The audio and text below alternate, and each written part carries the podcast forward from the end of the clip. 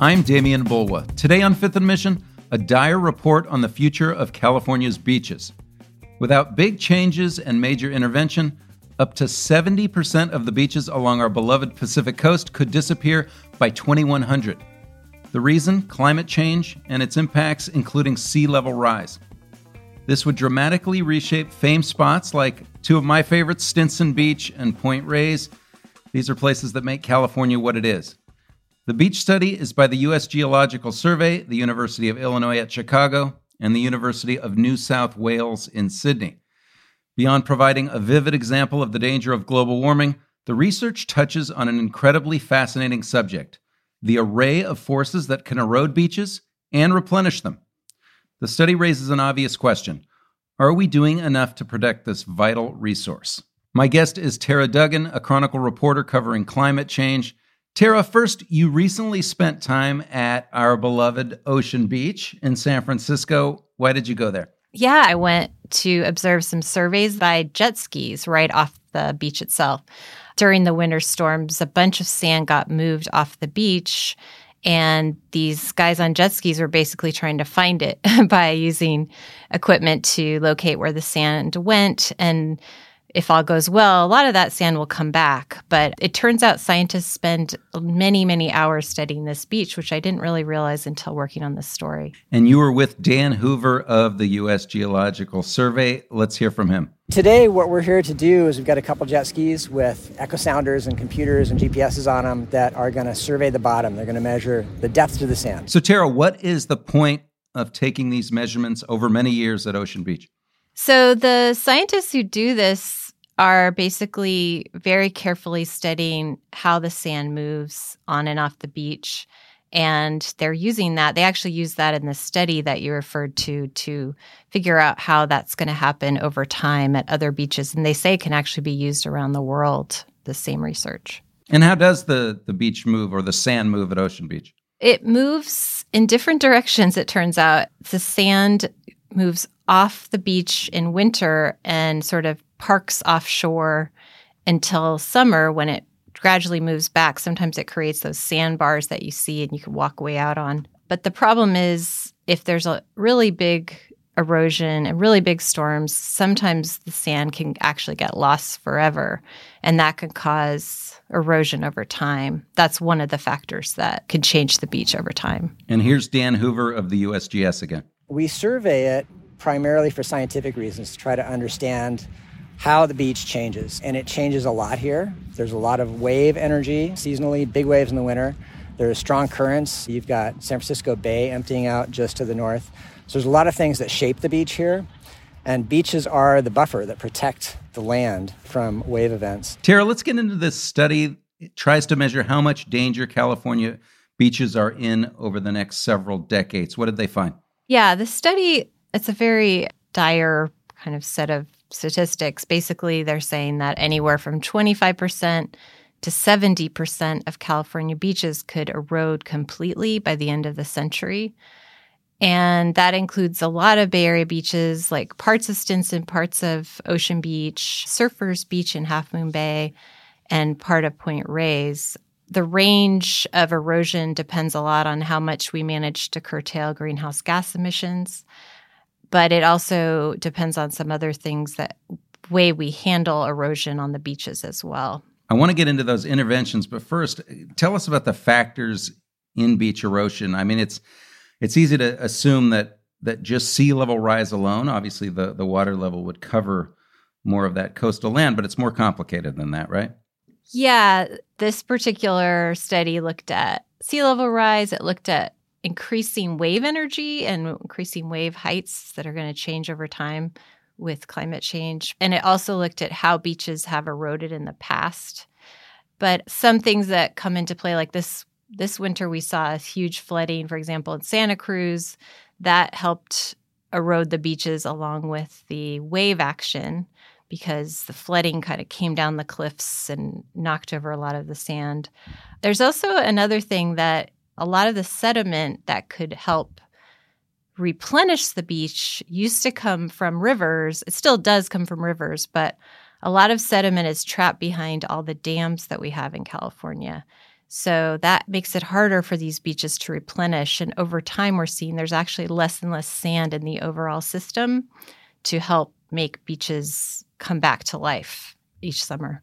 And what about Tara development itself? People building, you know, roads, building homes along the coast. Does that affect erosion of sand? Yeah, it definitely does because first of all, when you build up walls along the coast, partly to protect those roads and those houses, that keeps the sand from coming down the cliff, which is actually one big source of sand on beaches. Natural cliffs and natural dunes kind of move a lot and the, it helps replenish the beach seasonally. But when you build up the coast, the sand can't reach the beach. Building hard walls at a beach actually creates more erosion at the beach because the wave actually intensifies and kind of scours out the sand at the beach. So it's sort of a short term fix. Exactly. And it, it's also a fix that protects buildings, but your beach might disappear. So that nice beachfront property is no longer so attractive. And just a, a basic question I mean, beaches are, you know, so loved by everyone in California, loved by tourists. You know, there are just places that we enjoy but they're important for things other than that, right? Exactly. Obviously, probably all of us here love living here for that reason, for our beaches. They bring in millions of dollars in tourism, recreation. There's also ways that they protect us. The beaches can absorb wave energy. So if the beach isn't there, the waves will have to keep pounding at the shore.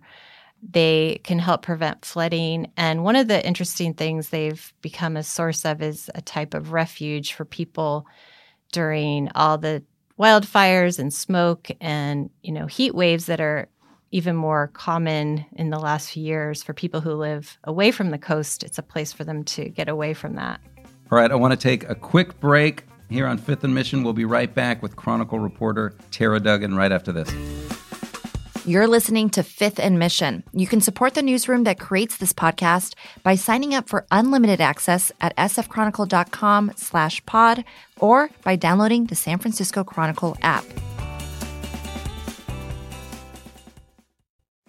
Welcome back to Fifth and Mission. I'm Demian Bulwa, joined by Chronicle climate reporter Tara Duggan. We're talking about a report about how much of California's beaches may be lost if we don't do something about emissions and climate change. Tara, I want to get back to this idea of these ways that, that we've tried to counter beach erosion, seawalls, riprap rocks along the shore. You report that there's a lot of this and that there's a message coming from environmentalists on whether this is a good idea. Exactly. And as I mentioned before, they found that seawalls can really make erosion worse on the beach and actually make the beach disappear. It's become a really contentious issue because people who live near the coast obviously want to protect their homes and protect their property values. And there's often a, a struggle between cities and the, the state itself. The state including, for example, the California Coastal Commission, is really pushing for other types of interventions that are will help protect the beach while also, you know, trying to protect infrastructure. And it's really become a very controversial issue. Because you see it everywhere, right? I mean, you can see this increasing up and down the state. Yeah, you know, Pacifica is a big example of that. I was there during the storms at Sharp Park when, you know, big waves were coming through and there's a seawall there protecting the road and the waves were going up so high that they were cresting above the wall and then coming back down and you could just see the sand just getting scraped off of the beach right there. That's just an example. At the same time you know people's cars were parked there the waves were hitting the cars.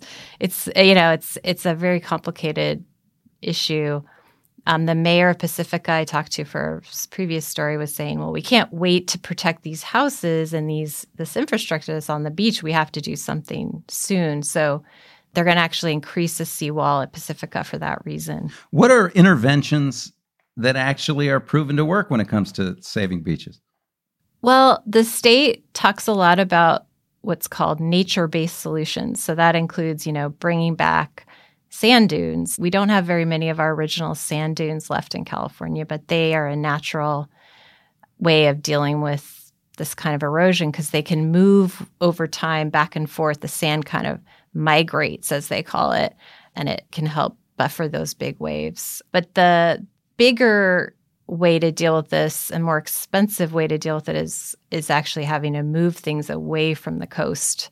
We saw that recently in Bodega Bay, this place called Gleason Beach, where Highway 1 was moved about 400 feet inland to avoid erosion and, and waves. And it was a very expensive process, but you know that's also where those famous you know houses are falling off the cliff. Kind of a disturbing image there but that that's another example where that had to happen. So keep the beach but the beach might be a lot further inland. Yeah allow the beach to move naturally as it needs to move. That's kind of the message that you hear a lot. The problem is is as they often say you know the ocean will win. So a lot of these seawalls that were built decades ago are falling apart now they're not holding up to the waves. So, if the potential damage is so great, are we doing enough to intervene? A lot of people would say we aren't. I mean, it, it's hard to focus on issues that seem to be decades away. You know, even this report talks about 2100. I don't think we're going to be around then, but our, you know, children and grandchildren, or at least grandchildren, will be around. So it can be hard for people to focus on these big infrastructure investments but what environmentalists and a lot of people in the state would say is if you don't deal with it now, it's going to be that much more expensive later. And if you wait for that, you know, sewage plant to fail or the highway to fail, it's going to be a huge disaster. So that's the struggle is making it a priority now. And you mentioned the state budget. We just got a decision from the governor on spending.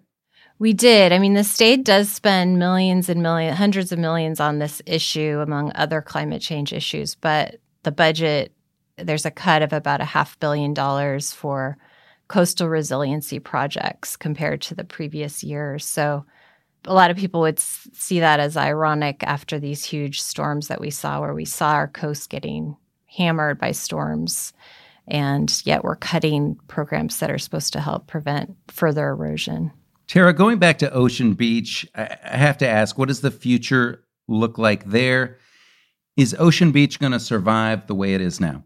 Ocean Beach is an interesting case. The scientists who study it study it because they think it could be an example of many other beaches. The strange thing about it is it's actually getting larger on the top. So from from east to west it's getting wider, but on the southern end, it's getting narrower. It's actually moving back to where it originally was, if you look at old maps.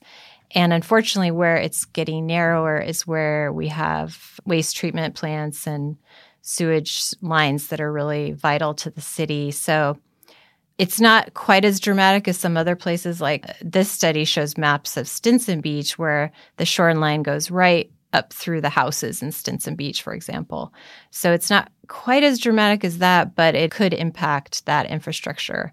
The good thing about it is, though, that San Francisco has a climate plan to address that, and they're actually the city is moving the highway away from Ocean Beach at that point at Sloat Boulevard and doing other work to protect the sewage treatment plant there. So, and a lot of people say San Francisco is kind of a good model for planning for these kind of issues. Tara, thank you so much. Thanks so much for having me. Thanks to my guest today. She's Chronicle climate reporter Tara Duggan. Thanks to King Kaufman for producing this episode, and thank you for listening.